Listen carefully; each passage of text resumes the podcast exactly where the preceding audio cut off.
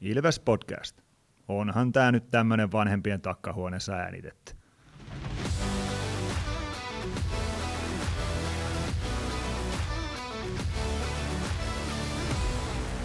Morjes, morjes. Kiitos Välly tosta mieltä ylentävästä palautteesta.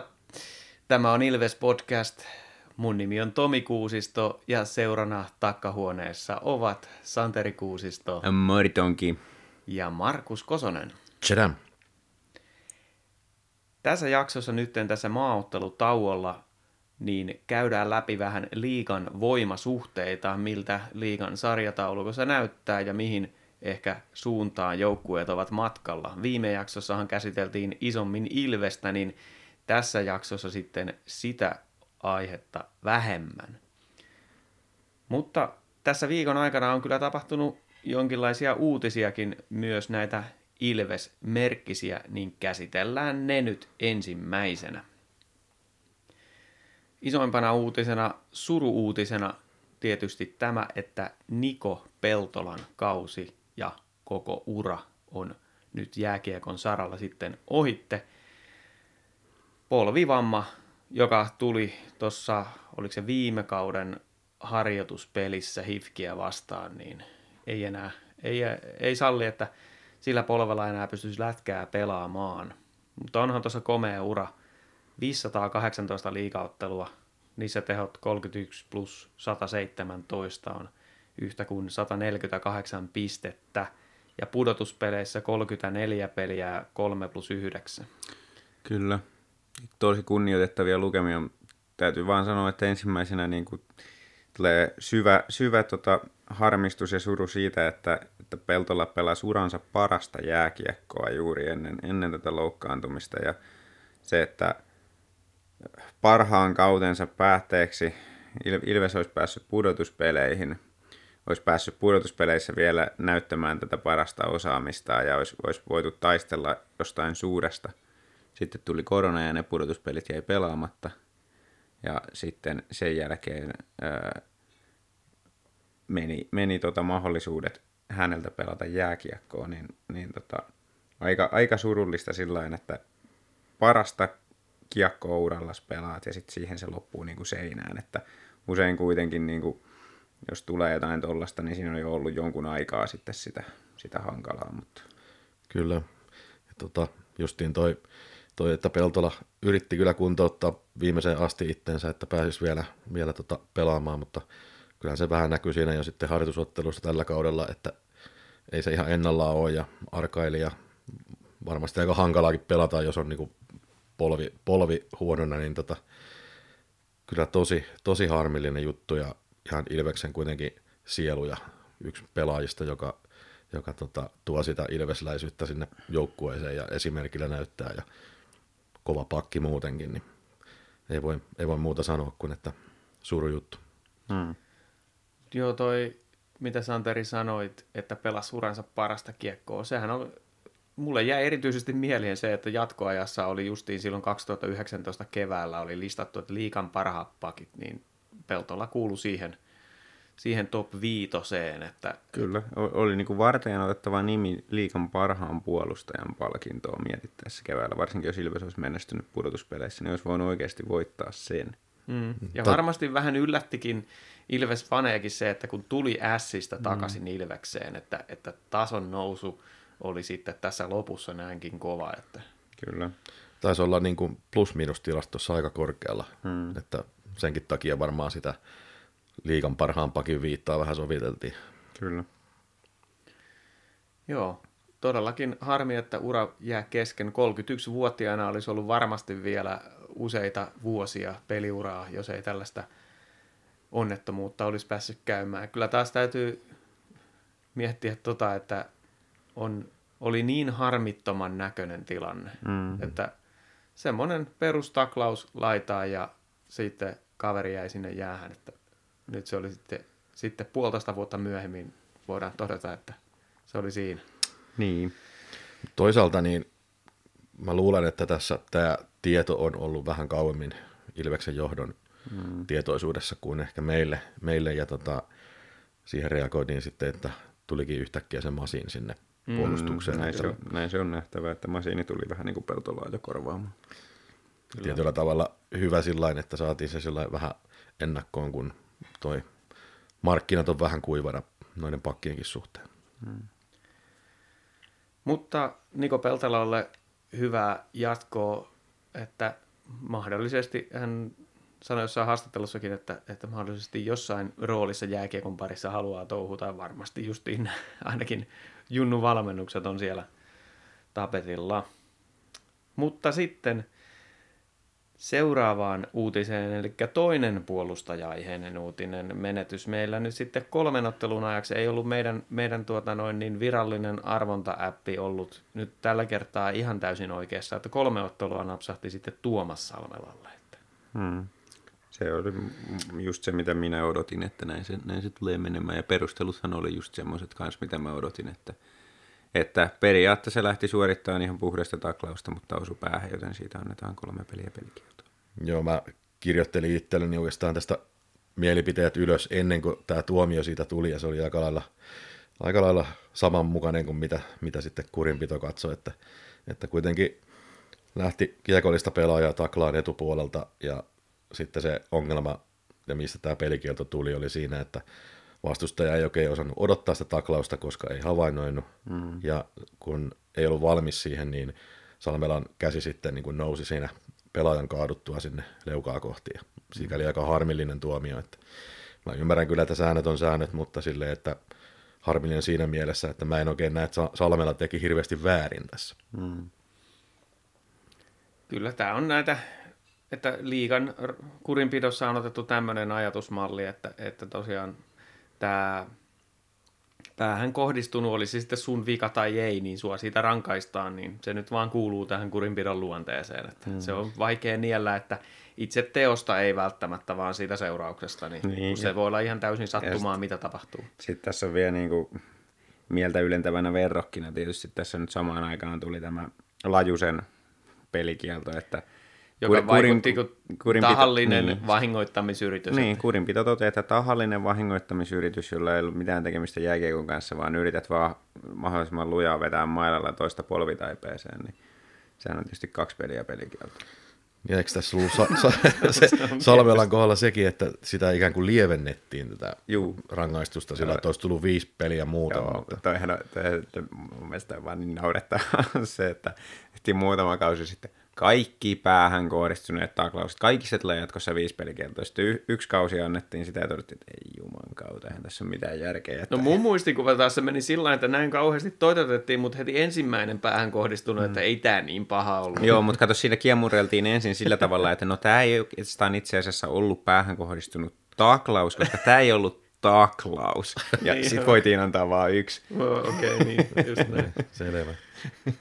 Joo. Joo. Mutta eipä siinä nyt sitten. Kyllähän me tämä tiedettiin ja Joo, näin eteenpäin. Eteenpäin.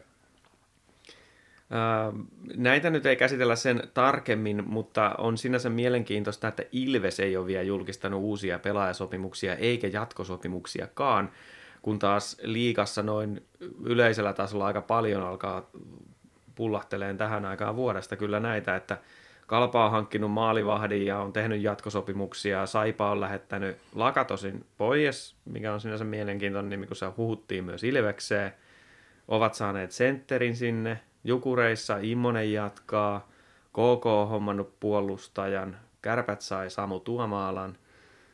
Että aika siis paljon tulee soppareita muihin joukkueisiin, mutta onko tässä olla, onko organisaatio samalla linjalla kuin mitä me oltiin, me oltiin että, että ei välttämättä Ilves nyt tässä kohtaa tarvi. Mm, Ilveksellä ei ole mikään kiire uusia, uusia pelaajia tuonne nyt hommata, että voidaan ihan rauhassa katsella, niin kuin viimeksi todettiin. Sitten noissa jatkosoppareissa mä mietin, että voikohan siinä olla jotain semmoista, että vähän halutaan pihdata niitä julkistuksia sitten, onko tyyliin, ollaan uudessa hallissa, niin siellä sitten jotain hienompaa, hienompaa julkistusvideota isommalta kuutiolta tai jotain, en mä tiedä, voiko siinä olla jotain tällaista, että haetaan semmoista markkinoinnillista ajoitusta siihen sitten vai? Voi olla hyvinkin. Mä oon yhdestä asiasta ollut tonne Ilvekseen itse yhteydessä yhden tämmöisen tapahtuman, joka tapahtuu hallissa mm. tiimoilta ja siellä oltiin sillä linjalla, että halutaan mahdollisimman paljon siirtää sinne ratamettään näitä. Että voi hyvin olla, että tossakin on perää. Joo. Varmasti on juurikin näin. Kyllähän se on tosiaan, Ilveksessä ollaan todella hereillä sen suhteen, että milloin kannattaa ajoittaa. Tietyllä tavalla tämä on luonnollinen aja, ajankohta, tämä maaottelutauko, koska ei ole pelejä, ei ole juuri muuta uutisoitavaa, mm. mutta tämä on todellakin poikkeuksellinen kausi. Kyllähän siellä nyt varmasti on niitä jatkosoppareita jo tiedossa, koska meillä on tosiaan edelleen vissiin yksi pakki vaan ensi vuonna, jos ei junnuja lasketa. Niin Juu, kyllä siellä kassakaapissa ihan varmasti on jo soppareita.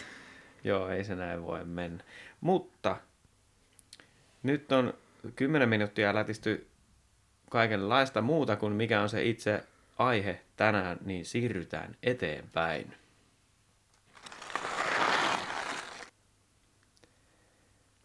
Todellakin noin kolmannes on sopivasti juurikin tässä kohtaa pelattu liikaa ja tietynlaisia kysymyksiä ja kysy- jotkut kysymykset ovat saaneet jonkinlaisia vastauksia tästä liigan voimasuhteesta, että, että siellä on osa mennyt niin kuin on ennakoitu ja osa on mennyt ehkä vähän eri lailla.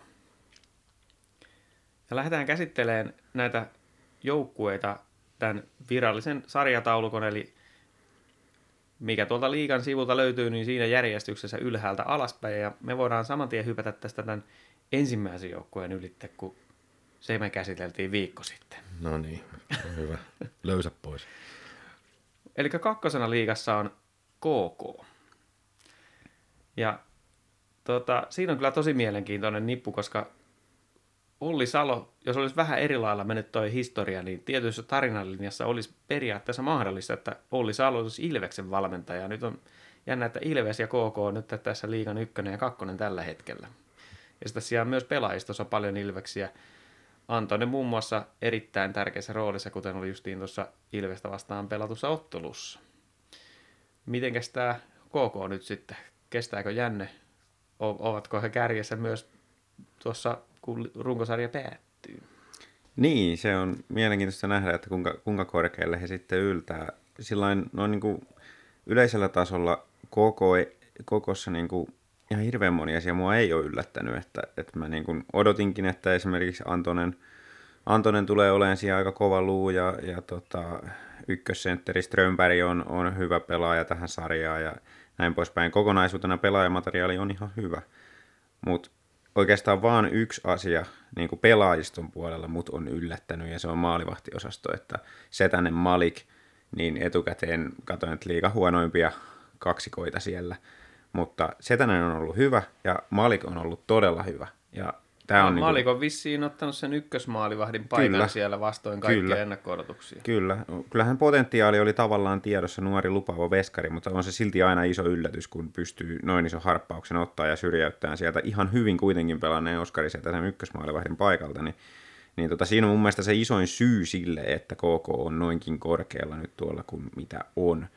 Et toinen on tietysti se, että Salo on aika nopeasti saanut otettua siitä niin kuin joukkueen pelitavan niin sanotusti jiiriin laitettua, että, että tosiaan jatkettu sitä hyvää työtä, mitä Ahokas oli tehnyt, ja siihen samat apuvalmentajat on ollut jatkamassa, mikä on tätä jatkuvuutta varmasti tuonut, mutta, mutta niin kuin, sinänsä sarja sijoitus mua vähän yllättää, mutta sitten kun sinne pinnan alle katsoo, niin ihan hirveän moni asia ei yllätä. Joo, kyllä, että KK on ollut tässä viime kausina aika sellainen vähän niin kuin hankalasti ennakoitava, että onko se missä kohtaa sitä sarjataulukkoa, että periaatteessa tota, se, että on kakkosena tällä hetkellä, niin on toki, toki niin kuin yllätys, nyt mikään shokki, mutta aplodien arvoinen suoritus kyllä, ja, ja tota, justiin hyviä, hyviä hankintoja noiden mainittujen lisäksi, niin kuin Koplitsekki on, on, on hyvä, hyvä tota, kaveri tonne, ja, ja tota, toki justiin Salolla ja näillä Rau- Rautsi, Meskanen Antonen pelaajilla on omaa historiaa ja sillä niin se on sinänsä niin kuin jatkunut sitten siellä KK puolella. Et KKllahan on toi niin kuin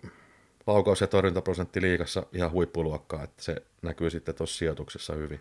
Niin, mutta se on myös semmoinen asia mun mielestä, että, että noita on aina vaikea pitää korkealla koko kautta. Mm. Että kyllä se vähän kieli siitä, että ehkä siihen pikkasen on semmoista ylisuorituksen makua nyt ollut. Ja sitten tietysti toikin, että nyt tässä sanotaan, että KK on kakkosena, mutta pistekeskiarvon mukaan kuitenkin viidentenä, että, että se nyt ei sitten ehkä kuitenkaan yllätä ihan niin paljon että, kuin se, että olisi kakkosena. Ja sitten yksi pelaaja, mikä pitää vielä mainita, niin on tietysti tuo Heikki Liedes, että Joo. Että niin kuin, on kyllä, ei voisi niin kuin ajatella, että joka on niin kuin Lukon mestarijoukkueen kapteeni, siirtyy sitten KKC, mutta silti pystyy nostamaan vielä omaa tasonsa, niin se on aika yllättävää, mutta siis aivan timanttinen pelaaja. Oliko se, oliko se niin, että se oli Lukossa, oliko se nelosketjun sentteri? Joo. Ja sitten nyt KKssa taitaa olla ihan kärki, kärkikaveri. Että. Joo, on ihan kärkikavereita siellä ja painanut 11 maalia 22 peliin 72 laukauksella, eli laukaisuprosentti semmoinen 15. Todella mielenkiintoinen siis tämmöinen juttu, että, että mi, kun, ensinnäkin kuinka tasainen liiga on, että sä voit toisesta joukkueesta mennä toiseen joukkueeseen ja o, niin kuin menestyä ja eri roolissa. Mm, mm. Tosi hieno, siisti, siisti juttu. Ei ole kuitenkaan mikään ihan nuori poika enää sillä niin pystyy vielä nostamaan tuommoista uutta, uutta tuomaan sinne toiseen joukkueeseen kuin mitä on aikaisemmin liikassa esittänyt. Ja on, on niin kuin varmasti Liedes on sellainen tavallaan niin kuin tämän alkukauden KK on ilmentymä monessa, monellakin tapaa, että, että, tota, on niin kuin se pelaaja, joka siellä johtaa joukkoja edestä ja on pystynyt tekemään niitä maaleja niin kuin koko joukkuekin. Niin. No, pysyykö KK vielä siellä liikan kakkosena vai, vai tota, onko suunta alaspäin? No kyllä tästä täytyy sanoa just niin kuin tuossa vähän jo pohjustinkin, että, että mä en usko, että voi, voi säilyä sekä laukaisuprosentti että torjuntaprosentti noin korkealla ihan koko, koko kautta ja, ja tosiaan toi, että kakkon, kakkosena he on osittain nyt sen takia, että he on pelannut enemmän pelejä kuin muut, niin kyllä tosta tullaan alaspäin, mutta emme mihinkään romahdukseen missään nimessä usko, että, että mä luulen, että tulee olemaan siinä, taisteleen siitä kuutossiasta ihan, ihan loppuun asti ja voi, voi tota, voi olla siinä viides, kuudes, seitsemäs, kahdeksas, mitä vaan näistä, mm. mutta, mutta tota, en usko, että on kotiedussa kiinni sarjan päätettyä. Tässä on niin monta muutakin hyvää joukkuetta, joilla menee hyvin nyt, että et, tota, vaikea nähdä, että kuitenkaan tuolla materiaalilla pystyttäisiin ihan siellä kädessä heiluun. Joo, samaa mieltä, että sieltä alta on kuitenkin tulossa muutamia, muutamia joukkueita selkeästi ylöspäin. Kyllä. Joo, ei, ei, monena kautena voi olla sillä, että joku NS-kärkijoukkueesta, niin siellä on aivan katastrofia rengastulipalo mm. päällä, niin nyt ne ei näytä siltä vaan, että täällä on monet nämä hifki, tepsi, kärpät, tappara, niin että ne tulee nouseen mm. sieltä, niin kyllä on todella vaikeaa olla siellä ihan, ihan kärjessä KKlla. Mutta mitä sitten kärpät? Nyt on sarjassa kolmantena niin kuin viime vuosikymmeninä on totuttu odottamaan, että siellä kärjessä heilutaan. Hmm. Mun, mun mielestä toi näätien paketti ei ole ihan kasassa, että, että siellä, siellä tulee aika lailla tota vastuuta tietyille pelaajille vähän ehkä liikaa, ja kohtamaa pelaa jokaisen kahden minuutin alivoiman kokonaan. Ja 26 se, minuuttia, no 9 sekuntia per ottelu kentällä. siinä, siinä, saa, siinä saa kyllä tehdä hommia. Ja sitten just laituritaustainen Määnalainen on ykkössentterinä. Ketä ne muut sentterit on, en tarkistanut, mutta vähän sillä vähän outo tilanne. Ja sitten tyyli Aaltonen ja ehkä vähän Leskinenkin ollut pikkasen vaisuja. Tuossa käytiin sitten vaihtokauppaa Rindeli ja Rädyn suhteen. Jukureiden kanssa. Sehän, niin. sehän näytti onnistuvan nyt. Ihan Joo. käsittämätöntä, että siis aivan satumainen trade. Niin. Joo, ky- kyllä. siis kyllä. molemmat, onko ne tehnyt neljä ja viisi pistettä siinä muutamassa pelissä no. yhteensä. Kyllä, virkistävä muutos. Mutta toi, toi on tosi hyvä, hyvä että niin pelaajien kannalta, että tuollainen voidaan tehdä. Mutta jotenkin toi kertoo vähän siitäkin, että ei siellä kärpissä nyt ihan koneisto on niin öljyttynä, että siellä, siellä on pikkasen, pikkasen jo, niin kuin, ei ole saatu parasta ulos joukkueesta ja Molariosasto on vähän riskialtis sikäli, koska toi Blunkvist ei ole ihan liikatason maalivahti kakkosmolari, että jos, jos siellä tota, Karteikille tulee jotain, niin, niin kyllä on ongelmia. Hmm, Kalimoville. Kalimoville, niin siis, sori. ja, tota, melkein sama. ja me, me, ja tota, sit, niin kun 5-5 pelissä niin kun kärpät on huononta neljännestä liikassa ja toisaalta kun vertaa sitten johonkin aikaisempien vuosien alivoimiin, niin, niin ei ole kyllä ihan samalla tasolla kuin on totuttu. Että. Joo, siis kyllä mä aika lailla komppaan. Kärpät on jotenkin tosi vaikea arvioitava nyt. No, just, että kun siellä, siellä se niin kuin... pelannut Ilvestä, kertaa, Ilvestä vastaan kertaakaan, niin en ole, minä en ole ainakaan yhtään kokonaista peliä heiltä katsoa. No juu, pitää paikkansa itse, itse, itsenikin kohdalla, että vaikea senkin takia arvioida, mutta se niin kuin jotenkin toi, joukkue on niin kuin tosi jotenkin epätasapainoinen, että siellä on niin kuin näitä muutamia huippuyksilöitä, niin kuin joku Ohtamaa on ihan liian hyvä pelaaja tähän sarjaan ja ihan syystä pelaa 26 minuuttia pelissä. Ja Niemellä, Niemellä lyönyt läpi 19-vuotias kaveri, tosi, tosi hyvä ollut. Ja sitten se Mäenalainen kanssa ihan huippu ollut.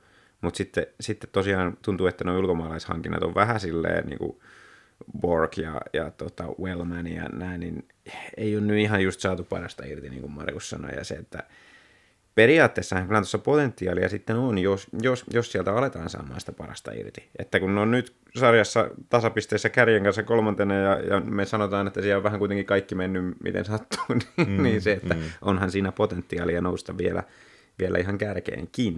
Mutta jotenkin musta tuntuu, että toi on, niinku, se on pikkasen niinku, sekava se soppa. Mutta tämä nyt on tämmöistä mutuilua just sen takia, koska ei ole tullut niitä kärppien pelejä hirveästi katsottu. Tepsiä me on kyllä nähty. Kauden alussa Ilves otti komean vierasvoiton Tepsistä. Ja TPS on erittäin mielenkiintoinen tutkittava siinä mielessä, että tehnyt toisiksi vähiten maaleja liikassa. Joo, si- Mutta päästänyt taas sitten selkeästi vähiten. Joo, kyllä. Että, että puolustus ja erityisesti maalivahtipeli erittäin kovalla tasolla, niin ne ovat kyllä sellaisia, jotka voi johdattaa heidät ää, jopa loppuun asti menestyksessä, mutta kyllähän se maalinteon niin täytyy alkaa siellä sujumaan, että ha- ovat saaneet paikkoja, päässeet hallitteenkin otteluita, mutta tämä oli harjoituskaudella jo tämä sama ongelma niillä, että me ei vaan tee maaleja. Hmm. Niin et, voiko voittaa koko kauden niin, että 2-1 No voi, kyllä voi, mutta justi Tepsi on tällä veikkaustermeen tämmöinen underjoukku, että keskimäärin ottelussa, jossa Tepsi pelaa, niin 3,9 maalia. Että se on just sitä 2-1-3-1 meininkiä. Että kyllähän sillä nyt periaatteessa voi, voi tota menestyä liikassa. Mutta että kyllä se tietty, en mä tiedä, onko siellä nyt sellainen varsinaista maalin tekijäongelmaa vai onko se pelitapa vaan sitten sellainen, että – että niin kuin ei päästä niille hyville paikoille ja saada sisään. Joo, siis kyllä, kyllä se on ihan ehdottomasti tuossa niin paljon kuin Ahokasta arvostankin ja, ja tota, on, on to, niin kuin varmasti liigan parhaita valmentajia, niin hänen, hänen niin kuin pelitavassaan on, niin kuin, se on, se on vuosia ollut se sama juttu, että kun hän oli KKssa, niin niin tota KK voitti maali odottamat aina kaikissa peleissä, eikä ne silti voittanut kaikkia pelejä. Mm-hmm. se oli, ne oli aina kaikissa varjosarjataulukoissa ja muissa, niin ne oli siellä kärjessä ja eni, liikan epäonnekkaan joukkue. Ja nyt, nyt sitten Tepsissä sama homma jatkuu, että niitä maaleja ei tuu yhtä paljon kuin mitä niin kuin maali odottamaa on, niin kyllä se on pelitavallinen juttu. Et se, en, en ole niin paljon Tepsiä katsonut taas, että, että pystyisin varmaksi sanoa, mutta mä luulen, että siinä on sitä, että ne maalipaikat, mitä tulee, niin tulee esimerkiksi pitkien pyöritysten kautta sillä tavalla, että ne veto, vedot on aina vähän häirittyjä. Toisin kuin esimerkiksi Ilveksellä, kun tulee suorista hyökkäyksistä, niin usein päästään pet- vetää vähän paremmasta paikasta suorasta luistelusta maalivahdelle vaikeampia tilanteita. Niin tällaiset asiat, mitä niin kuin laukaisukartasta ei suoraan näe, niin sitten aiheuttaa sen, että vaikuttaa, että KK olisi pitänyt tai nyt Tepsi olisi pitänyt tehdä enemmän maaleja kuin mitä ne on tehnyt, mutta tosiasia on se, että ne paikat ei sitten oikeasti olekaan ollut ihan niin hyviä. Mm.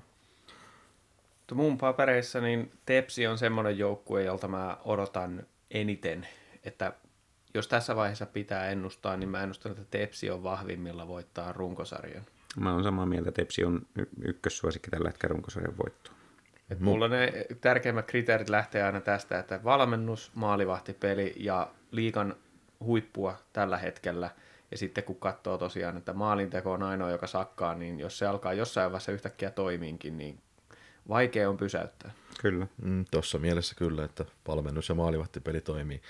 Mä en kyllä silti niin kuin ehkä, Tepsi on nyt neljäs tuossa sarjataulukossa, niin mä uskon, että se aika lailla pysyy siinä tai sitten tippuu ehkä sijaan alaspäin. Mä en usko, että se tulee tuonne top kolmeen. No, no tässä meillä on ero sitten. Mulla, mulla kyllä Tepsin nuoli sojottaa ylöspäin. Että siellä se on ykkösenä tai kakkosena sarjan päätteeksi. Mulla on isompia nuolia, jotka sojottaa ylöspäin. no, kato, palataan niihin kohta. no, onko yksi niistä mahdollisesti Helsingin IFK? No kyllä se on, ainakin meikäläisen papereissa, että nyt kun toi dieselveturi on käynnistynyt, niin on kyllä todella kova joukkue ja pystyy kilpailemaan millä tahansa osa-alueella, ketä tahansa vastaan. Ja toisin kuin Tepsi, niin tehnyt eniten maaleja liikassa, 3,1 maalia per peli, ja sehän tarkoittaa, että sillä pystytään voittamaan pelejä, kun, kunhan tota, pidetään vastustaja kurissa, ja maaliero on hyvä. Hyökkäyskalusto on kyllä niin, niin, niin kova, että ei viitsi edes luetella, millaista ryhmää sieltä löytyy, mm. että siellä on niin kuin kolme ketjua liigan ykkösketju tason kavereita, ja tota, mä uskon, että Hifki nousee tästä tonne, tonne kärkikaksikkoon, kun liiga jatkuu. Joo, siis en, en mä ole tästä sinänsä eri mieltä. IFK on nimenomaan mulla sitten se kakkossuosikki voittamaan runkosarjan tällä hetkellä, että juuri näistä syistä, että siellä on vaan niin tajuttoman kova se hyökkäysarsenaali ja ne pelaa Peltosen johdolla yksinkertaista suoraviivasta päästä päähän kiekkoa, jossa näiden huippuhyökkäjien ominaisuudet tulee hyvin esille.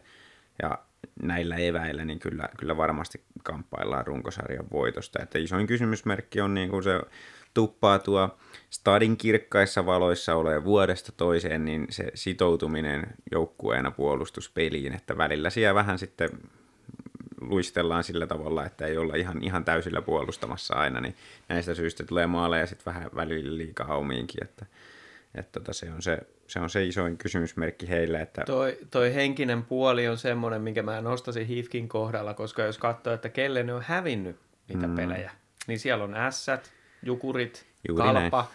joka varmasti on siellä niin kuin kaikki fanit ja sosiaalisessa mediassa on merkattu jo varmana kolmena pisteenä, mm. niin sitten ne ei ole voitettukaan, että, että se voi heijastua myös tämä, tämä asia sitten näihin muihin sitoutumista vaativiin asioihin. Tämä on just tämä sama niin kuin, kokonaisuus, mitä mä niin kuin ajattelin. Että se on just ne, no, jot, jotain siellä vaan on siellä stadissa. En tiedä, onko se siinä vesijohto vedessä vai, vai onko se niissä valoissa oikeasti, mikä siellä hallissa on, mutta se tuntuu, että se on vuodesta toiseen se on näin, että, että IFKlla on eniten ongelmia niitä liikan heikoimpia joukkueita vastaan ja sen takia ne, ne harvemmin sitten kuitenkaan voittaa sitä runkosarjaa, vaikka niiden pitäisi. Takki auki aina kaikkia mm. heikompia vastaan. niin kuin Ilvekselläkin nyt voidaan sanoa, että jatkossa. Niin, niin kun Ilveksellä tästä eteenpäin, niin kaikki vastaan tulevat joukkueet on runkosarjassa niin, taulukossa niin alempana. Niin... Mm, pelkkiä helppoja pelejä tiedossa. Kyllä. Mutta sitten Tappara on seuraavana tuossa Hifkin jälkeen sarjataulukossa ja sehän on monen, moni varmasti veikkasi Tapparaa ihan tuonne kärkeen ja kyllä Tappara nyt pikkasen ehkä voi mennä loukkaantumisten taakse. Että kyllä siellä on niin paljon ollut, siis kuusi aloituskokoonpano on kaveria, kun on ollut sivussa mukaan lukien ihan avain ykkösketjun Morleytä ja Kuusalaa ja Peltolaa ja tämmöisiä, niin Kyllä voi mennä, ja siinä ennen kaikkea sen takia, että näistä johtuen se vaihtuvuus on ollut suurta. Et siis ongelmahan niin, ei ole ikinä, se... ikinä kuulu aikaisemmin sellaisesta, että lähdetään kolmella keskushyökkääjällä peliin ja niitä kierrätetään sitten niin. jossain ketjussa. Niin. Ja niin kuin lähdetään siihen. Niin, se voi olla, että pelin aikana voi joutua tuohon, jos joku tippuu, mutta sitten lähdetään sillä, niin on se huono tilanne. Mutta silleen niin kuin pelaajan materiaalillisesti, niin, niin se Tapparan materiaali on niin kova, että jos sieltä nyt puuttuu kuusi avauskokoonpanon pelaajaa, niin jos ne vaan saa sen täyden kokoonpanon liikkeelle, niin se on todennäköisesti vähintään yhtä hyvä kuin vastustajalla. Jos ei pelata ihan liikan kärkijoukkuetta vastaan, niin, niin siinä mielessä ei voi mennä loukkaantumisten taakse, mutta se tosiaan se, että kun jatkuvuus. Sieltä jatkuvuus, vaihtuvuus, pelitavan sisäistäminen on vaikeampaa, kun siinä koko ajan vaihtuu kaverit vierellä, niin, niin voi mennä vähän, vähän tota sinne taakse, mutta menee minkä taakse tahansa, niin onhan toi nyt niinku aika heikko alku heillä ollut, että, että seitsemäntenä piste keskiarvossa ja, ja oliko myös tuossa taulukossa vai oliko kuudentena, kuuden, kuudentena taulukossa, niin, niin kyllähän tuo on pettymys ja, ja tota, sen verran nyt on jo antanut tasotusta, että jos, me, jos meinaa nousta sinne ihan kärkikamppailuun, niin saa ottaa jo ihan kunnon voittoputkia. Että. Joo, mun mielestä toi, tota, noi Tapparan touhut on ollut tässä jo pitkän aikaa aika sekavia, sekavia ja tota, tuntuu, että se joukkueen sisällä niin kun jollain tavalla sykkii tästä kapteeniston vaihdosta lähtien, että, että kyllä siellä niin täytyy olla jotain pientä henkistä, henkistä myöskin, mikä, mikä tota, jopa, jopa tulee sillä vaikka nyt ei niin tapparan pelejä sillä seuraa silmäkovana, mutta tuntuu jotenkin, että siellä on vähän sellaista pientä henkistä lukkoa. Voi olla, että siellä kopissa niin ei ole aina välttämättä hirveän kivaa. Ja ehkä en nyt väitä mitään, mutta voi olla, että pelaaja lähtee tota saikullekin vähän helpommin, kun siellä on vähän ikävää siellä kopissa. Että, että tota, ryhmähän on täynnä niin kuin hyviä pelureita, mutta tota, jostain syystä toi YV ei ole toiminut tällä kaudella oikein ollenkaan. Vähän väkinäistä, väkinäistä touhua ja sitten myöskin tämä yksi fakta, että mikä saattaa jotenkin liittyä tähän, että on vähän hankalaa siellä joukkueen sisällä, niin Tapparahan on liigan paras vierasjoukkue, mutta mm. kotona taas ei sitten ei oikein toiminut, että onko sitten paineet liian kovat vai, vai mikä homma. Ja tota, maalissa toi Heljanko on kyllä onnistunut mun silmiin yllättävän hyvin, että päästettyjen maalien keskiarvo on se 1,65 per peli, niin silloin ei tarvitse itse tehdä kuin pari-kolme. Joo, mutta siis Helianko on pelannut hyvin, ei mitään pois häneltä, mutta kyllähän jälleen kerran tapparalla on se, että viisikkopuolustus toimii, mutta sitten se hyökkäyspeli on vähän sitten, sitä ei ole vissiin keretty viereenat. No mä sillä lailla kyseenalaistan vähän tätä Heliankoa. Edelleenkään mm. mä en ole koskaan, ja siis mulla ei muistikuvaa siitä, että Helianko olisi voittanut jonkun peli. Mm. Mulla ei ole sellaista muistikuvaa. Myönnän, että en katso kaikkia Tapparan pelejä, mutta Ilvestä vastaan esimerkiksi se on aina se, että, että Helianko voi olla semmoinen ihan hyvä maalivahti, mm. mutta tuntuu, että se vaan joskus menee helppoja. Ja nyt tällä kaudella, kun on katsonut, että Jukureita vastaan esimerkiksi otettiin vaihtoon, kun oliko kaksi ekaa vetoa mennyt, niin, niin okei, tilastot näyttää hyvältä, mutta mä en ole ihan vielä vakuuttunut, että Helianko on semmoinen mestaruustason kaveri. No mä kyllä oikein muista, että Tapparassa on ollut mitään kovin hyviä maalivahteja moneen vuoteen. Tämä on vähän tämmöinen mutu fiilis, mutta... Niin, se on, se on, jos muu materiaali on erinomasta ja, ja jos pelitavankin saa luistaa, niin se ihan hyvä riittää. Hmm. Että ne on voittanut mestaruudenkin ihan, ihan hyvällä maalivahdilla. No, onko siis, te sanoitte, että on aika kova mäki kiivettäväksi, että pääsisi tuonne runkosarjan huipulle. Että, no, näyttääkö Tapparan nuoli nyt ylös vai alaspäin? No kyllähän se nyt ylöspäin näyttää, että, että vaikea nähdä, että Tappara tuosta alaspäin menisi, jollei tosiaan niin kriisiydy sitten jotenkin ne joukkueen sisäiset haasteet, mitä ehkä on ollut, tai sitten se on vaan näyttänyt siltä. Eihän se välttämättä aina, se joskus savua myös ilman tulta, mutta, mm. mutta tota, eiköhän se ylöspäin ole se käyrä, että kyllä mä luulen, että kotietu, kotietuun on ihan, ihan hyvät maskut tapparalla, mutta ei välttämättä ihan kärkeen enää ehdi enää, kun on vähän antanut tasotusta. Joo, kyllä mäkin olen samaa mieltä, että tappara tuosta vielä pari pykälää ylöspäin pääsee, kun saa tuon sairastuvan tyhjennettyä ja, ja näin, mutta tota, jääkö nähtäväksi. Entäs sitten Vaasan urheilu, Vaasan sport? Siinä on mun mielestä tosi siisti organisaatio siinä mielessä, että siellä on taas kanssa pitkäikäinen, pitkäaikainen projekti Risto Duffalla, oman näköistä kiekkoa, ja nyt tähän kauteen ovat rakentaneet sellaisen joukkueenkin, mitä Santerin algoritmikin sanoi ennen kautta, että parhaat laiturit liigassa. Hmm. Niin se on nyt on näyttänyt, että ihan tuloksellistakin olevan tämä touhu. Niin, täydellisen liikastartin jälkeen tullut vähän suvantovaihetta, mutta justiin tuommoisella aktiivisella pelitavalla ja sen noudattamisella, niin kyllä tuossa playoff-paikka on saatavissa ja sehän on, ta- mä ainakin on sillä sisäisesti iloinen, että sportti on nyt niin kuin se päässyt siihen asemaan, että se otetaan vakavasti tai näin, että, että ei ole siellä ihan häntä sijoilla. Alivoima on vähän heikkoa, mutta pärjää 5 tosi hyvin ja sitten mun mielestä yksittäistä pelaajista, niin kuin toi Turo Asplundi on ottanut aika kovan, kovan roolin siellä. Ja... Niin jos ennen kautta olisi sanottu, että Turo Asplundi tulee pyörittää teidän ykkösylivoimaa, niin, niin mitä olisit sanonut? en, en olisi kyllä ehkä uskonut kyllä. Ja, mutta mut sitten toi Saun Heska on kyllä niin kova pelimies, että, että ehkä se on yksi syy, miksi kärpät ei enää, enää ole tota, pärjännyt niin hyvin, kun Saun Heska on tullut sporttiin. Ja, ja tota, sitten taas joku Mikael Keränen on ollut aika vaisu, vaisu vaikka tota... Se on ollut itse asiassa ilmeisesti poppareillakin tässä jo pari peliä. Että... Juu. Onkohan sieltä jotain treidikuvioita tai jotain, mikä juttu on? En tiedä, mutta kyllähän toi on kova pelimies ja jos ei pääse edes kokoonpanoon, niin, niin kyllä se jotain ihmeellistä on. Joo, kyllä niin kuin sportti, niin sportti on suorittanut just sillä tasolla, miten minä odotin. Ja mä oon iloinen tästä, koska, koska mä voin sanoa, että mä näin tämän, että sportti, sportti tulee olemaan kova tällä kaudella ja sellainen musta hevonen ja siihen mä uskon edelleen, että mun on hirveän vaikea nyt tässä nostaa peukkua ylös tai alaspäin siitä, että mikä se suunta on, koska mun mielestä Sport on nyt just siinä, missä niin kuin niiden kuuluukin olla, eli seitsemäntenä ja taistelee siitä kuutospaikasta. Mistä paikasta sitten Lahden pelikanssi kamppailee? Sielläkin on, Niemelällä on projekti, mutta mä sanoin ennen kautta, että liian nuori joukkue, ja nyt siellä vähän näyttää, että on taas sellainen jakso, että, että kun mitä nuorilla joukkueilla saattaa tulla, että, että tota, tulee välillä vähän heikompaa ja välillä vähän parempaa, mutta tota... Mm, Tämä on nyt just se, mitä me on Ilves-faneina nähty monta vuotta, mennään tästä muutama vuosi taaksepäin, niin tätähän, tätähän se oli, että, että tota, välillä saadaan hyvä startti kauteen, mutta sitten tulee loka-marraskuu ja sysimusta marraskuu ja sysimustempi vielä joulukuu ja sitten tammikuussa ehkä pikkuhiljaa alkaa taas elämä voittaa ja sitten yritetään sellaista loppukirjaa ja päästä vielä pudotuspeleihin just kymmenenneltä sieltä, mutta jäädään yhdenneksi toista ja mä ennustan, että tämä on pelikanssin tarina tällä kaudella. Hmm.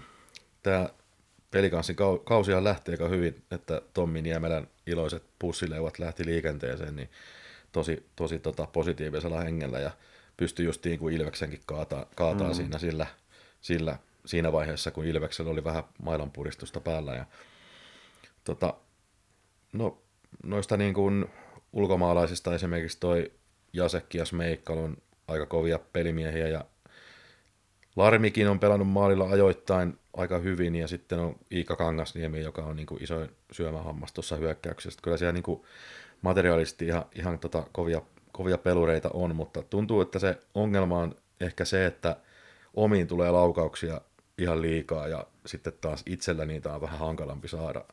Ainakin tässä nyt niin kuin tämän vähän niin kuin heikomman jakson aikana. Ja, tota... ja tämä heikompi jakso siis tarkoittaa sitä, että he ovat tässä nytten kuudesta viimeisestä pelistä hävinnyt viisi. Joo, joo mutta sitten tällä koko kauden mittaisesti, niin tuossa tota, sattui silmään se, että kun on tämä niin sanottu korsiprosentti, joka nyt on tämmöinen yksi tapa mitata, mitata sitten niin kuin joukkueita ja pelaajia, niin, niin pelikanssissa on yhdellä pelaajalla yli 50 korsiprosentti, kun esimerkiksi sarjataulukossa pykälää ylempänä sportilla on 14 pelaajaa, jolla on yli 50. Ja oliko se korsi siis se, että tulee enemmän laukauksia vastustajan päätöön kuin omaa? Joo, Joo kyllä. 5 vasta, 5 vastaan 5 pelissä. Joo. Mutta joo, siis pelikanssilla on ihan hyvä, niin kuin, hyvät kärkipelaajat kyllä, mutta se, se laatu ei niin kuin, riitä alasasti. Et, et, ja se on se syy, minkä takia ne häviää laukaukset ja kaikki, koska ei vaan riitä niin kuin, niitä laadukkaita pelaajia. Et jos on kentällä hyvät hyökkäjät, niin samaan aikaan siellä on pakistossa jäällä, jäällä joku utunen Lindruus, niin se ei, se ei sitten niin kuin, ei riitä. Ei vaan riitä. No mutta riittääkö sitten taas Mikkelin jukureilla? Siellä taas on tällä hetkellä mennään aivan erilaisessa tuulessa. Ei olla vastatuulessa, vaan myötätuulessa. Että nyt on tullut erittäin kovia päänahkoja. Tämä on aina sillä mä tykkään siitä, että ei, ei tuota liikaa aliarvioida ketään eikä yliarvioida ketään. Että urheilussa siellä tulee kaksi joukkuetta vastakkain ja sitten lopussa katsotaan kumpi tekee enemmän maaleja – nyt, nyt on käynyt sillä että Jukurit on tehnyt tässä viimeiset viisi peliä enemmän maaleja kuin vastustaja. Siellä on Tepsi, Kärpät, Tappara, Lukko ja sitten tämä erittäin kova sportti ollut vastassa. Ja he ovat ne voittaneet.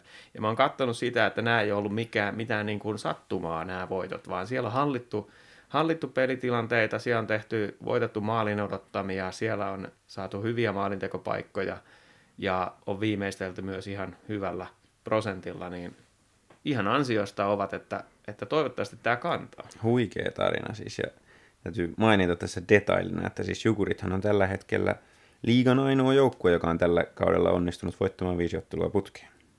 Hmm.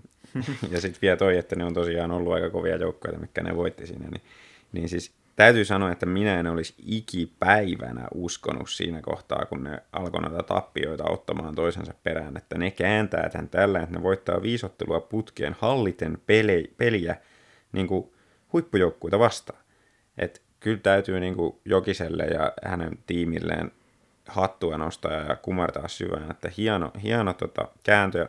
Ja toivotaan, että se jatkuu, koska tässä on niin kuin sellaisen tosi mielenkiintoisen siistin tarinan aineksia, jos ne pääsee tuosta pudotuspeleihin.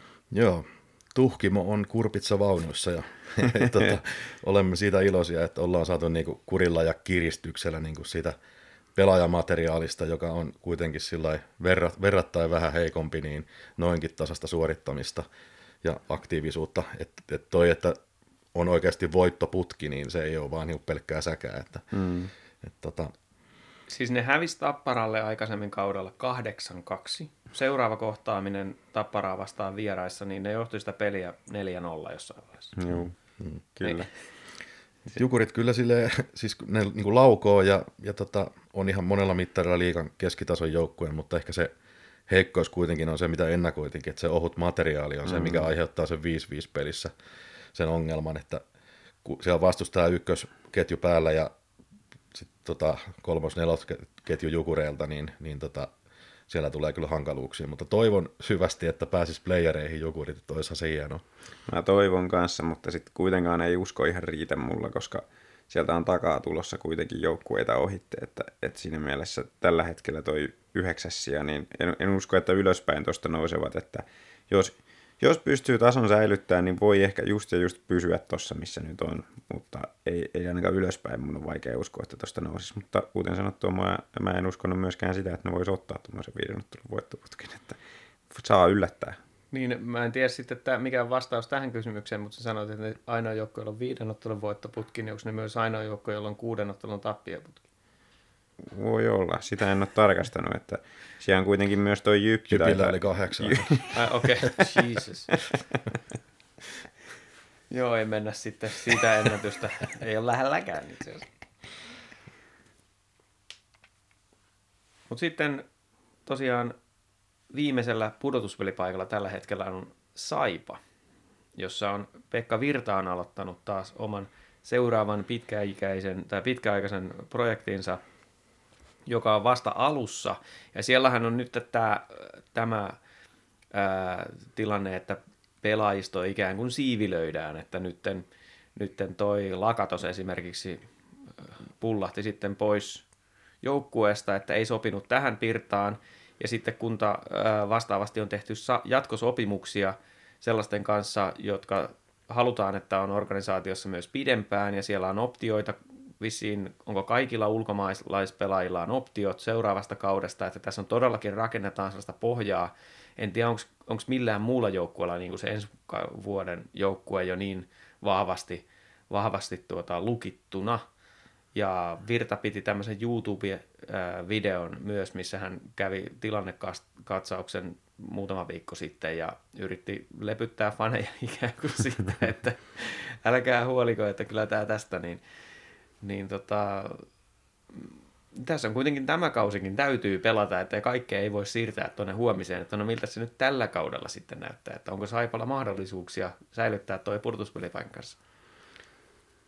on siinä mahdollisuudet olemassa. Kyllä mä uskon, että Virran, Virran peli kehittyy koko ajan. Se on niin kuin sä oot sanonut aikaisemmin, että Virta laittaa yhden osa-alueen kerralla kuntoon. Ja mä uskon, että se, se jatkuu ja sinne nyt tosiaan niin kuin siivi löytyy sitä, sitä tota, sitoutunutta porukkaa ja, ja näin.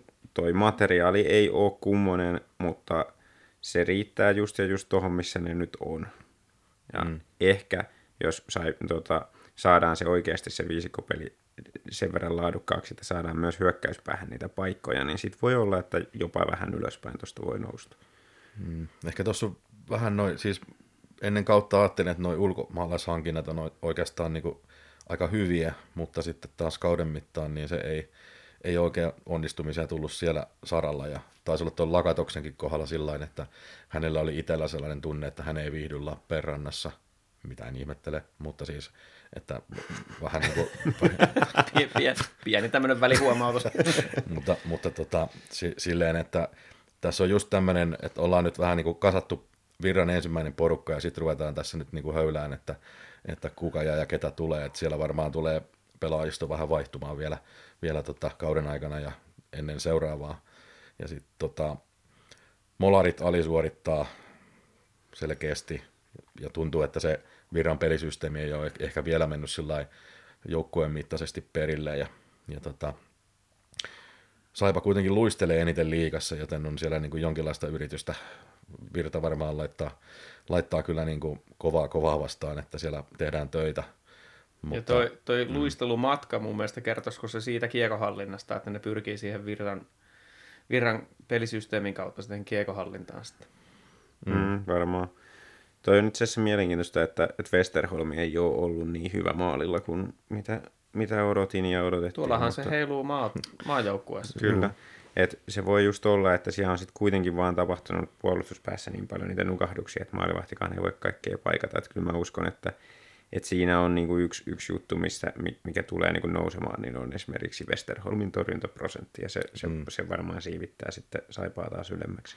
Sitten sama, sama ilmiö kuin tuossa Tapparassa, eli kun on tämmöisiä joukkueita, missä on ikään kuin jotain myrskyä siellä joukkueen sisällä, niin se aika usein heijastuu sillä että ne kotiottelut on jotenkin hankalia. Saipahan on liika heikoin kotijoukkue, mm. vaikka on Lappeenrannassa, mihin on yleensä matkaa muilla joukkueilla tulla vieraksi, mm. niin, niin, tota, niin tässä mielessä myöskin mielenkiintoinen havainto. Jo.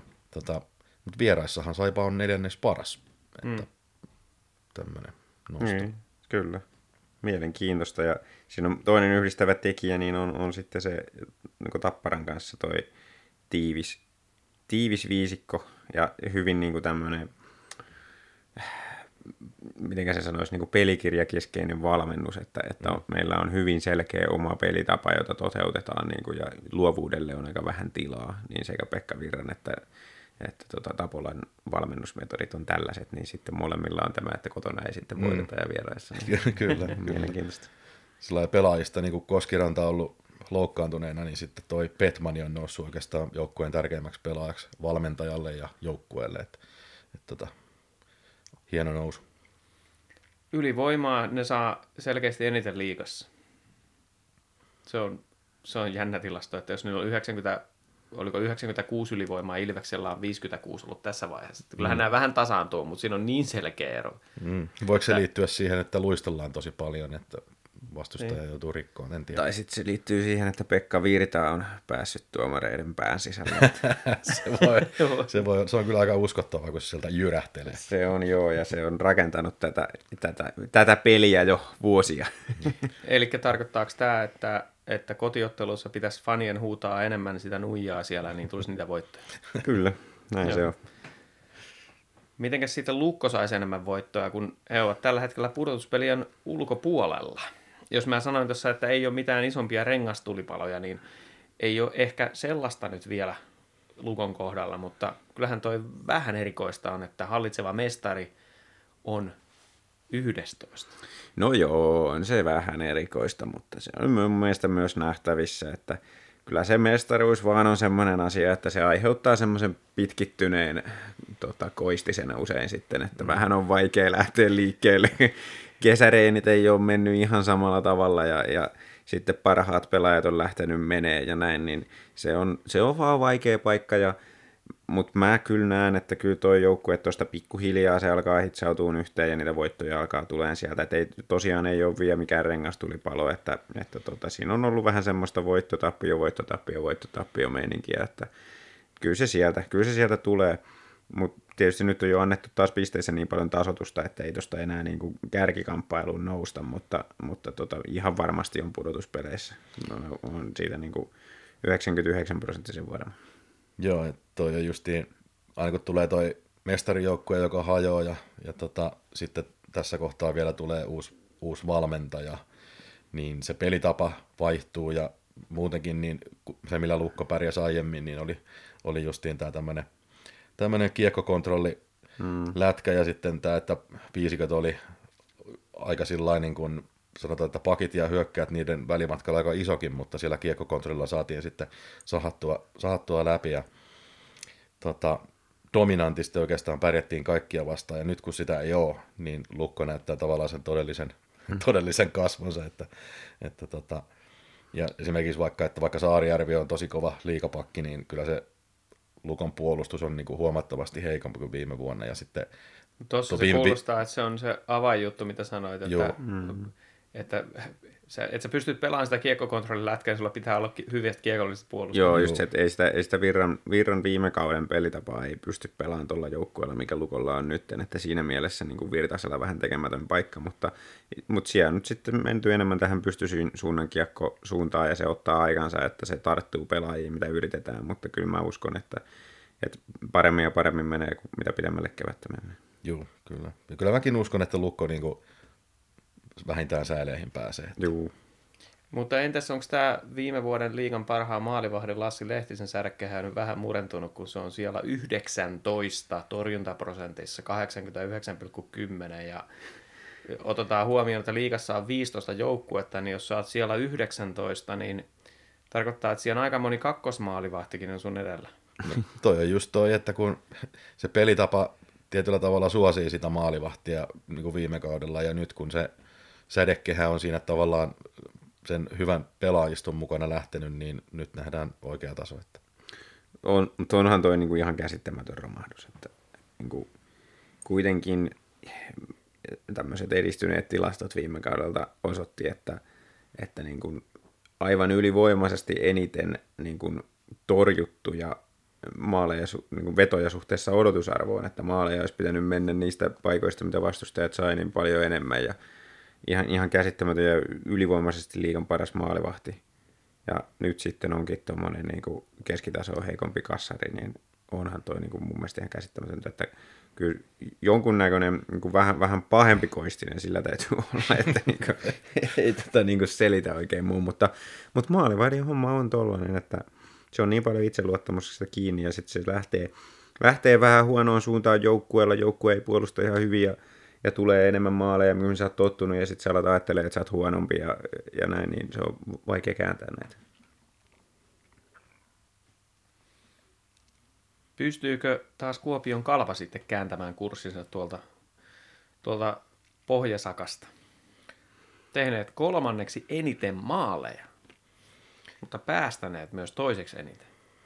Ja kirjoitin tässä muistiinpanoihin, että selkeä maalivahtiongelma, niin uppista keikkaa sinne hankittiin maalivahti. niin. Että siellä on taas kilpäläinen on torjuntaprosentti siellä 22, joka, joka on niin kuin, siis se menee jo koomiselle osastolle, se on ykkösmaalivahti. Kyllä. Niin tota, mistä siellä nyt sitten muualta kiikastaa? Mun mielestä tämä kalpa on kyllä tosi mielenkiintoinen joukkue, ja sillä tuossa aikaisemminkin mainitsin, että tuntuu, että se on epäonnisin joukkue liigassa, ja niin kuin pelillisesti mun mielestä paljon korkeammalla tasolla kuin mitä siellä näyttää. Mutta että niin kuin kalpa tosiaan laukoo neljänneksi eniten liikassa, mutta sitten, ja ottaa toiseksi vähiten laukoksia vastaan. Mutta silti sija on niin kuin 12. Korsitilaston neljäs, mutta niin kuin, ei se vaan, niin kuin, nämä tilastot ei niin kuin, auta siihen, että pärjäisi tuossa, tota, sarjataulukossa. Ja, niin kuin tässä justiin, että 5-5 pelissä, niin torjuntaprosentissa kalpa on liigan viimeinen. Ja alisuorittaa 5-5 Siis on, pelissä. kuul, kuulostaa, tuon to, tilastokertauksen jälkeen tulee mieleen, että onko se niin yksinkertaisesti, että se on se maalivahti. Että kun niillä kuitenkin ylivoima toimii, ne saa tosi paljon, saipan jälkeen ne saa selkeästi toisiksi eniten ylivoimaa, ja se ylivoima niillä toimii, se on yli 20 prosenttia. Mm.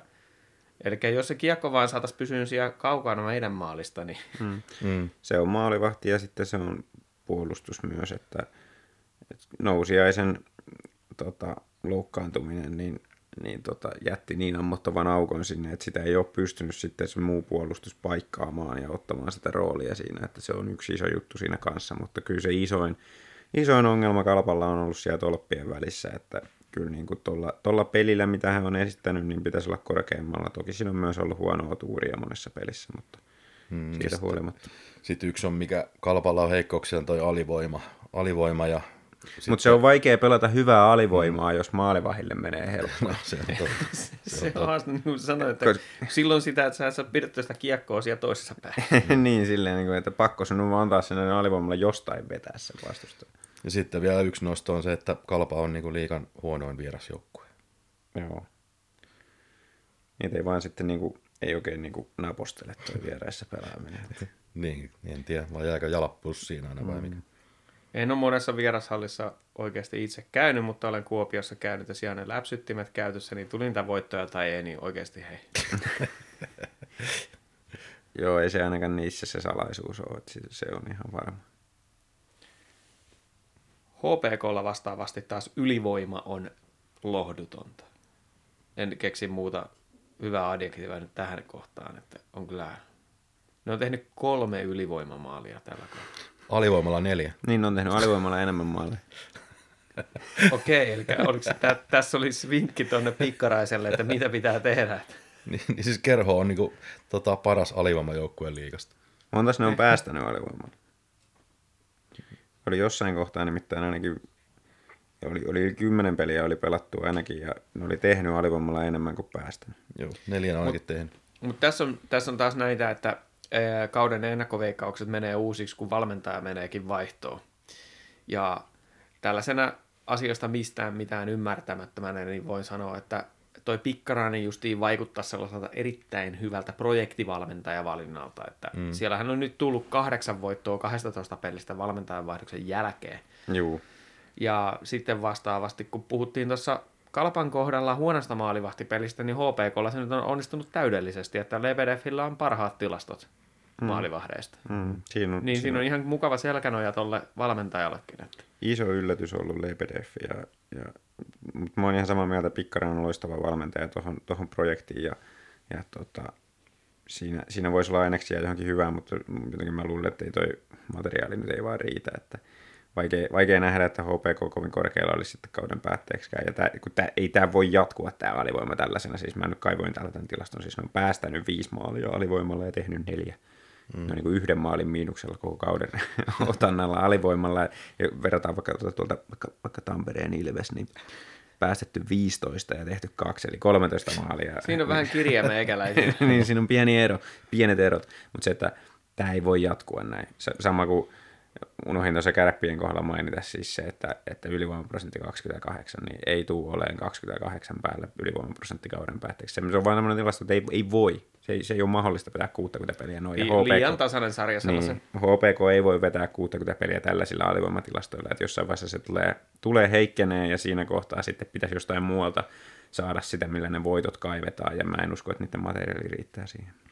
No, tuon Pikkaraisen tulon jälkeen niin on kyllä selkeästi piristynyt HPK, ja tuossa kattelin esimerkiksi pelikanspeliä, HPK pelikanspeliä, niin kyllä erittäin ahanaasti pelasi. Ja oli vaikea niin kuin ymmärtää, että tämä on niin kuin liikaa heikompia porukoita tällä hetkellä.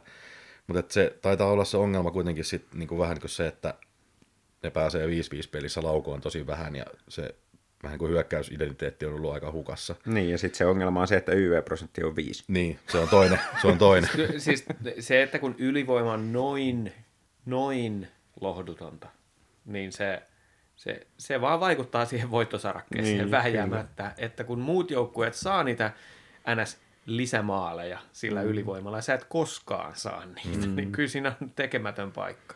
Mm, kyllä. Ja, m- mä luulen siis kyllä, että siis HPKlla on ehdottomasti mahdollisuus taistella tuonne niin säädiplayereihin, mutta se on niin kuin aika se limiitti sitten, että sen, sen korkeammalle vaikea nähdä, jollei ne löydä tuonne jotain huippukavereita, huippukavereita tota, kokoonpanoon. Joo, se on kyllä totta, että niin yksilötasolla HPKssa ei oikein kukaan noussut esiin. Ei, se niin kuin sentteriosastosta lähtien, niin ei, ei vaan riitä. Mä sanoisin noin niin kuin pitkällä tähtäimellä tässä HPK kohdalla, että et en tiedä kuinka paljon on Toivolalla tuolla urheilutoimenjohtajalla nyt siimaa, mutta viime kauden joukkue oli jo rakennettu sillä niin kuin, että mitä ihmettä, että ei mm. ollut yhtään puolustajaa koko rosterissa koko syksyn aikana ja sitten otettiin Arto Laatikainen, haettiin puoliksi jo eläkkeeltä, niin naftaliinista sinne pelastaan kautta. No ja, tällä, ja tällä kaudella siellä on ykkössentterinä Tomi Tikka.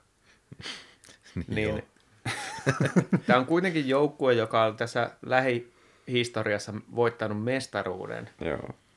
Niin se vaatimustaso on ehkä vähän toisenlainen siellä fanienkin suunnalla, niin en mä tiedä. Kyllä mä veikkaan, että siellä, siellä tulee tuuletusta jossain vaiheessa kyllä. Se voi hyvin olla. On siellä rajalliset pelimerkit, mutta se just, että rajallisillakin pelimerkeillä voi, voi joukkueen rakentaa fiksusti. Mutta tosiaan sitten Jyppi, oli, Jyppi on seuraavana sarjataulukossa ja se on se joukkue, jolla oli se ennätys tässä tappiossa, että kahdeksan, kahdeksan peräkkäin. Ja täytyy sanoa, että mua vähän vähän kyllä syö miestä se, että miten tämä joukkue on tehty. Et mä sanoin sen jo ennen kautta, että, että se on liikan aliarvioimista, että sä oot aivan, aivan niin kuin ne ajunnut joukkueen, Joo. pistät sen kentälle. Ja nyt sitten, kun siellä on joku aivan historiallinen, satumainen kausi ollut Joakim Kemelillä, joka on nyt loukkaantuneena, niin korttitalo on romahtanut. Siltä se tuntuu. Joo, ja siis näinhän se on. Se on, niin kuin, se on surullista, mutta, mutta tämä oli, me niin puhuttiin tästä silloin meidän ennakossa ennen, ennen kautta, että et, et, et sä voi lähteä tuollaisella joukkueella liikaan, sä et voi pärjätä. Ja no hetken aikaa se näytti siltä, että ihan niin kuin voiskin, mutta se oli vaan, se oli vaan tähdenlento, joka, joka tuli siitä, että Kemeli pelasi ihan satumaista, satumaista alkukautta ja sai jokaisella vedolla maali. Niin ei se vaan niin kuin, se on surullista, mutta toi, toi käyrä nyt on osoittanut aika pitkään tonne kohti kellaria ja sinne se tulee osoittamaan koko loppukauden. Kemeli vei tota, Lambertin verkkarit ja, ja tota, nyt se on keskisormi pystyssä tuolla heilumassa, mutta joo, ei tota, no siis silleen justiin heikko maalivahtipeli, epätasaisuus pelien sisällä, pystyy pelaamaan korkeintaan sen 20 minuuttia hyvää lätkää tai sinne päin, mutta kun se on ihan Ilveksenkin peleistä ja huomattu, että se ei riitä voittamiseen, Niin, mm. Ilmeisesti edelleen on kuitenkin 60 minuuttia se ottelun pituus. Niin se taisi olla vielä nykysäännöillä. Niin. Ja sitten sit vielä niin kun tämän kautta niin on selvästi huomattavissa, että siellä valmennuksen ja pelaajiston välillä on vähän se tunnel, tunnelma on vähän myös kiintynyt siellä, että siellä ruve- ruvetaan turhautumaan myöskin tähän tilanteeseen, että ei ole kyllä hirveitä odotuksia. Että en, en tiedä, erottaako päävalmentaja, mutta ei se ainakaan paranna tätä asiaa hirveästi, jos näin Ei, tekee. tuolla pelaajamateriaalilla ei vaan pärjää. Siellä täytyisi pitää kanssa semmoinen joku YouTube sulkeisi, että kertoo, että miten tämä asia nyt on. Mm. Mutta mä sanoisin, että vähän samanlaiset fiilikset on tästä liigan viimeisenä olevista Porinässistä. Ja siellä on taas sellainen erilainen juttu, että siellä on kuitenkin Jarno Kärki, Sakari Salminen, tämmöiset ää, tietyllä tavalla luottopelaajat, jotka tekee sitä tulosta. Mutta jos olisin Sien fani, niin, niin kyllä mäkin varmaan ulos marssisin sieltä, koska mun mielestä se haisee se tilanne siltä, että talous on niin huonolla mallilla, tai että talous, mennään niin talous edellä, että ei vaan voida antaa sille päävalmentajalle potkuja. Et Seliini on niin hajuton, mauton, väritön, ei mitään tulevaisuuden näkymiä valmentaja mm. tähän, tähän sarjaan, tässä kohtaa, tähän joukkueeseen. Että, Niin, ja, ja kun fakta on se, että äsken puhuttiin Jypistä ja siitä, että se pelaajamateriaali ei riitä ihan sama millainen velho siellä on penkin takana, niin Sillä on sellainen pelaajamateriaali, millä pitäisi pystyä taistelemaan kymppisiästä, että, että siellä ennen kautta oli tiettyjä kysymysmerkkejä, että, että minkähän näköinen kaveri tämä Barachi on, että varmaan just ja just kolmosentteri. No jätkä on painanut 17 pistettä 21 peliin. Ihan hyvin riittää taso hänellä. Sakari Salmisesta vähän sillä, että no onko se nyt enää huippupelaaja? On huippupelaaja. Teemu Lepeus on löytänyt itsensä. Jarno Kärki on vähän ollut heikompi kuin mitä odotettiin, mutta kuitenkin hyvä pelaaja. Sieltä löytyy hyviä pelaajia ja niin kuin puolustusmaalivahtiosaston no okei, ei ole ihan huipputasoa, mutta pitäisi riittää paljon parempaan. Niin se ei, niin kuin, mun on vaikea löytää mitään muuta syytä kuin se seliini, ja se on tosi harmillista, jos Sillä ei ole varaa sitten tehdä johtopäätöksiä tästä no, asiasta. Mä voisin tästä jatkaa sillä, että tota, ehkä Salminen ei ollut ihan omalla tasollaan, kun noi pelikaverit ei välttämättä ole ihan, ne ei ole ehkä löytänyt sella, sellaista omaa, omaa paikkaansa, mutta sitten mä lähtisin miettimään, että siellä on esimerkiksi tällaisia pelaajia kuin Appelgren, Sevänen, Lukka, Killinen, jotka on ihan turhia ollut tässä porukassa. Et mun mielestä niin, ne on esimerkiksi tällaisia pelaajia, mistä pystyisi niin kuin saamaan sitä menestyvää reseptiä, mutta tällä pelitavalla tai mistä tahansa johtuen, niin ei ole oikein päässyt esiin. Kyllä. Siellä on niin kuin alisuorittajia siinä porukassa ihan selvästi, ja se, mun mielestä se on just niin kuin valmen, valmennukseen kat- kääntyy katseet. Juuri näin.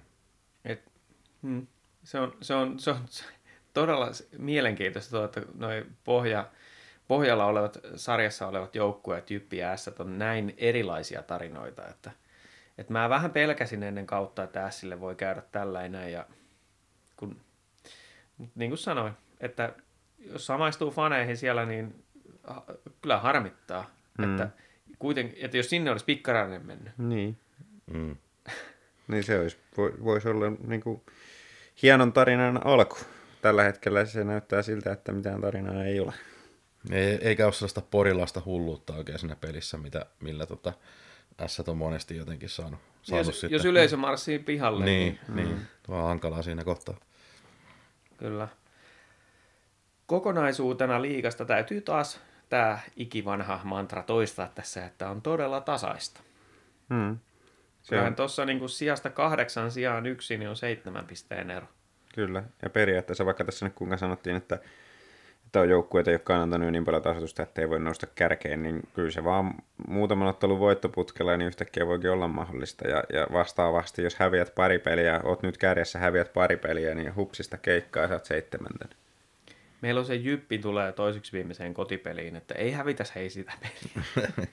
Ei, mutta tehdään joku semmoinen 6-7 peli taas sillä, että joku Joo. 15 maalia painetaan. Kyllä se mulle kelpaa.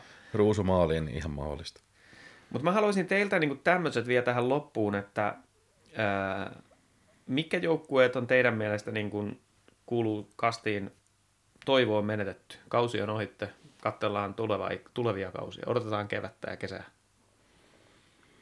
No siis tällä hetkellä Jyppi ja Ässät, mutta jos Ässät vaihtaa valmentajaa, ne voi, voi vielä nousta tuolta. Jypillä ei ole mitään toivoa. Ihan sama mitä ne tekee, ei, ei tule ei tuu mitään. No en mäkään kyllä oikeastaan noista mitään muuta voisi laittaa siihen koriin. Ihan samat, mm. samat kyllä täällä. HPKlla niin tuntuu, että materiaali ei riitä, mutta se pikkarainen voi pumpata sitä mm. ilmaa sinne renkaisiin sen verran, että ne nousee niin kuin just ja just siihen kymppisiästä taistelle. Joo, ja selvästi on tuonutkin nyt. Niin, että siellä on sitä toivoa ja sehän nyt on se tärkeä juttu. Toivoa, mutta kyllä haasteita on tuolla niin monta hyvää nippua tällä hetkellä. Mm. Mutta entäs sitten suurimmat mestarisuosikit, jos nyt heitetään vaikka kaikki vaikka kolme joukkuetta tähän, että mitkä on suurimmat mestarisuosikit tässä kohtaa? Joo, No, kyllä tota, siis No. no. kaksi on helppo sanoa, mutta kolmannesta tulee sitten jo... Sen takia, sen takia mä sanoin kolme. Niin, siis, Ilve! niin. siis TPS ja IFKhan nyt on niinku, onko joku, jolla nämä ei kuulu top kolmeen? No mulla ei ehkä tepsi, tepsi top kolmoseen kuuluisi. No niin, Mutta tota, IFKsta ollaan kaikki samaa mieltä. joo, kyllä mä, Joo, IFK, Tepsi on mulla. Joo, Mitäs Marjuksella sitten on IFK lisäksi siellä? Ilves. kyllä mulla Ilves on. No niin, Niin, on, niin on mullakin itse asiassa. kolmantena. Kyllä. No tää oli just se, mitä mä jäin sitten siihen pohtimaan. Ko- koska tota, eh, ajatellaan tota Ilveksen tarinaa se, että kun ää, rosteri on osoittanut olevansa jopa parempi kuin mitä ennakoitiin. Ja sitten valmennus on osoittanut, että pelitapaa pystytään kehittämään. Ja sitten se, että se henki on siellä erittäin kova, kun mä epäilen, että tässä on monta joukkuetta sellaisia, että missä ehkä vähän se valmennus voi aiheuttaa sellaisen epäterveen ilmapiirin sinne, niin sitä todellakaan ei ole sitä ongelmaa meillä. Mm. Se, se löydetään aina se henki sieltä ratkaiseviin peleihin, niin, niin sen takia mulla Ilves nousee siihen top kolmoseen. Kyllä mä samaan kallistun sitten lopulta, että, että mulla on tuossa niinku, mä mietin vähän näitä muitakin tässä, että sillä niinku jos pelaajamateriaalin kautta katsoo, niin Ilves ei ehkä ole siinä ihan kuitenkaan, mutta sitten toisaalta jos käännetään se niin päin, että Ilveksellä on niin erilainen pelitapa, niin kuin me on puhuttu, kuin millään muulla joukkueella, niin siinä voi olla sitten se vahvuus, millä mennään sitten lopulta päätyyn asti, koska nyt se on vihdoin saatu se pelitapa toimimaan, ja jos, jos muut joukkueet ei keksi siihen lääkkeitä ja ollaan aikaamme edellä, niin siinä, siinä voi olla, että nostellaan kannua keväällä. Mitäs Markus sulla kuuluu siihen top kolmoseen? No, mulla oli se Hifki ja Ilves, ja en mä kyllä itse asiassa KKta sinne nyt ehkä laittaisi, että kyllä mä, mä uskoisin vielä, että kärpät pääsee sinne, sinne tota kolmen joukkoon vielä tässä kuitenkin. Tapparaan ei usko kukaan. No Tappara varmasti nousee tuota kutos sieltä ylöspäin, mutta en mä usko, että top kolmeen.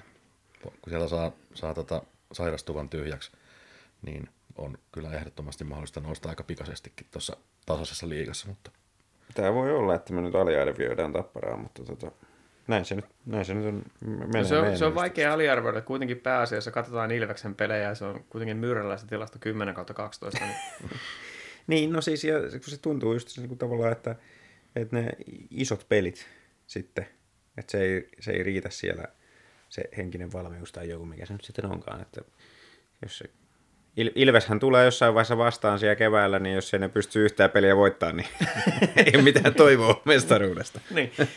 No siis mulla on vaan luotto vähän niin hiipunut siihen Tapolaan tässä viime vuosina, että, mm. että en tiedä mikä siellä on, mutta siis kuten sanoin, tuo erittäin tasainen liiga, niin marginaalit on pienet. Joo, tässä on, tässä on nämä top 7 joukkuetta, niin periaatteessa voi, voi tota, niin, niin kuka vaan yllättää. Et, mä, mä edelleen liputan sitä sporttia, että se on, sit niin kuin, se, on se musta hevonen näistä sit keväällä. Että ei sitä nyt voi miksikään mestarisuosiksi tässä mainita, mutta niin kuin musta hevonen, jos, jos pitää, että kuka voittaa yllätysmestaruuden, niin se on sport. Joo, ja sitten niillä on myös se oma pelitapansa, mm, niin kuin, joka kyllä. on vähän, vähän eri lailla kuin muilla rakennettu.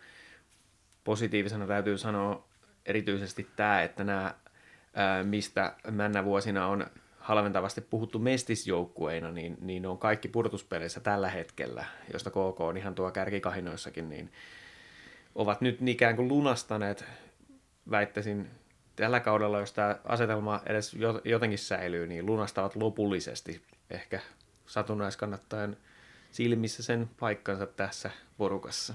Kyllä. Se on virkistävää. Mutta positiivisuuteen me uskomme, eikö niin?